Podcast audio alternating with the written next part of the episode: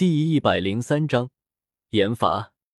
天啊，这只是一幅刻图，没有什么招法，仅仅是一个“立”字，为什么给人以道我合一的感觉？叶凡看着这幅图，着实震惊。这里是瑶池故地较为核心的地方了，这里有着许多前人误法的痕迹，你们可以在这里多看看。周通看着叶凡和屠飞两人，随意说道。这里虽然没有太多的危险，但你们也要注意，别坏了这里的一草一木。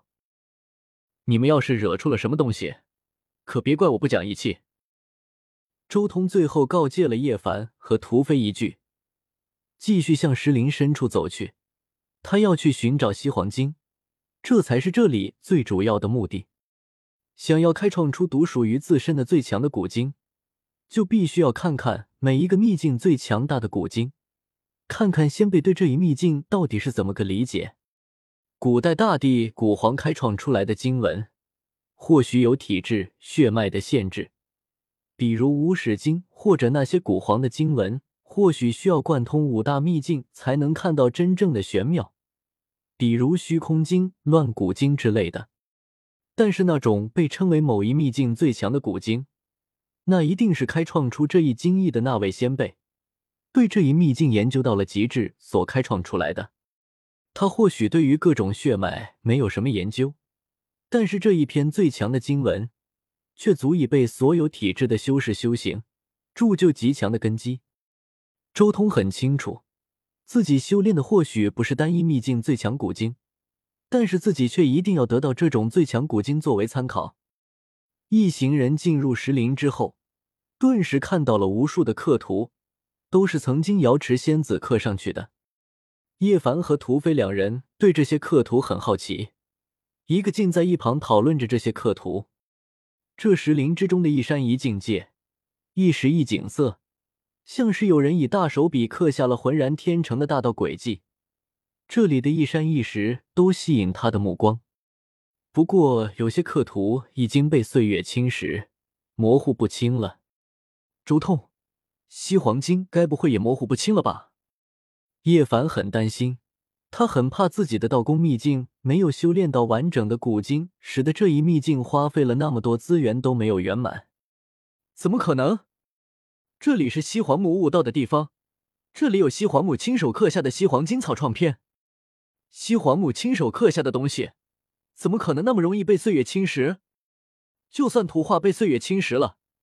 但是上面那股道运却绝对没事。周通很有信心，一位大帝留下来的东西，哪有那么容易消失在岁月中？又不是几百万年前的那些大帝留下来的东西，区区十几万年的时间，根本不可能奈何得了西皇母亲手刻下的经文。继续前进，很快几人就看到了一式秘法。哇，找到了瑶池的秘法！叶凡很惊讶的跑了过去，很玄妙啊，但是可惜被人抹去了一半。叶凡仔细看了看，皱了皱眉，这又不是瑶池的秘法，这是在北域流传很广的抱山印，你随便去北域找一个小教派，都能学会。周通淡淡的说道。不过这抱山印经过瑶池的高人进一步推演完善，倒是和外界流传的有一些区别。周通静静的站在这一个残缺的爆山印面前，不断的以斗字秘推演。这一世爆山印已经和外界流传的有那么一丝丝的区别了。外界流传的爆山印气势雄浑，一旦汇聚起来，便宛如泰山压顶，气势雄浑，势不可挡。但是这里的爆山印却带着一丝灵巧。如果说正统的爆山印是泰山，那么，这经过瑶池推演的抱山印所抱之山便是衡山，景色优秀。抱山印经过推演，也能演化出这般无穷无尽的变化。如果更进一步呢？汇聚天下万山之势，岂不是能化作一世难以想象的镇压之势？周通心中这般想着，他也向着这一方向进行推演。是了，弥陀经之中倒是有一世五指山。乃是以手掌演化人体道功五行，化作山峰镇压而下。这一世道是与这抱山印一招，有那么一丝相似的神韵。大成圣体的法之中，也有一式山河印，凝聚山川大势而攻。恒宇经的蛮荒拳也有些类似。元天书之中所记载的一些山川大势也能融汇其中。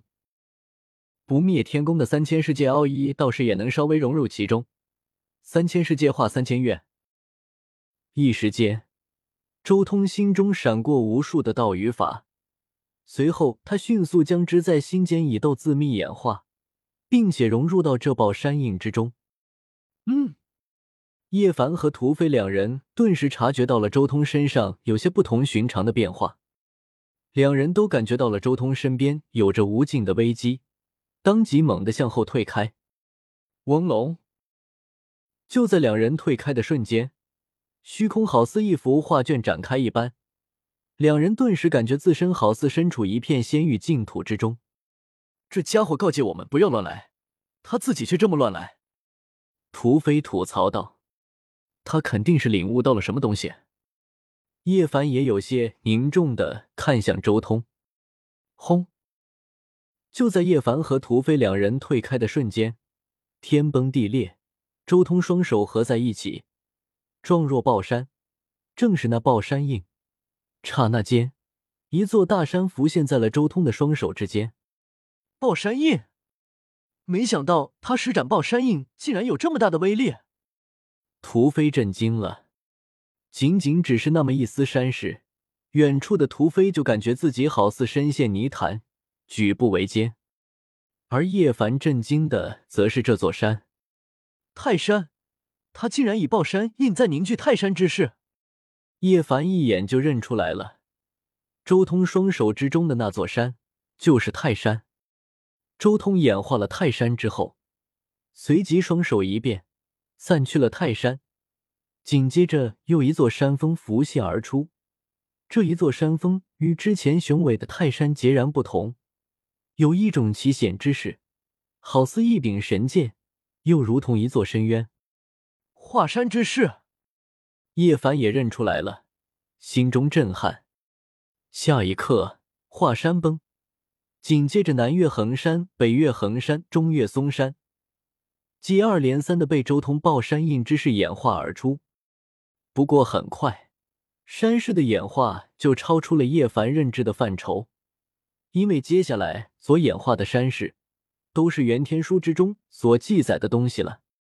虽然每一座山各有特色，然而却在始终在爆山印的范畴之中，不论如何变化，始终都逃不过爆山印的范畴之中。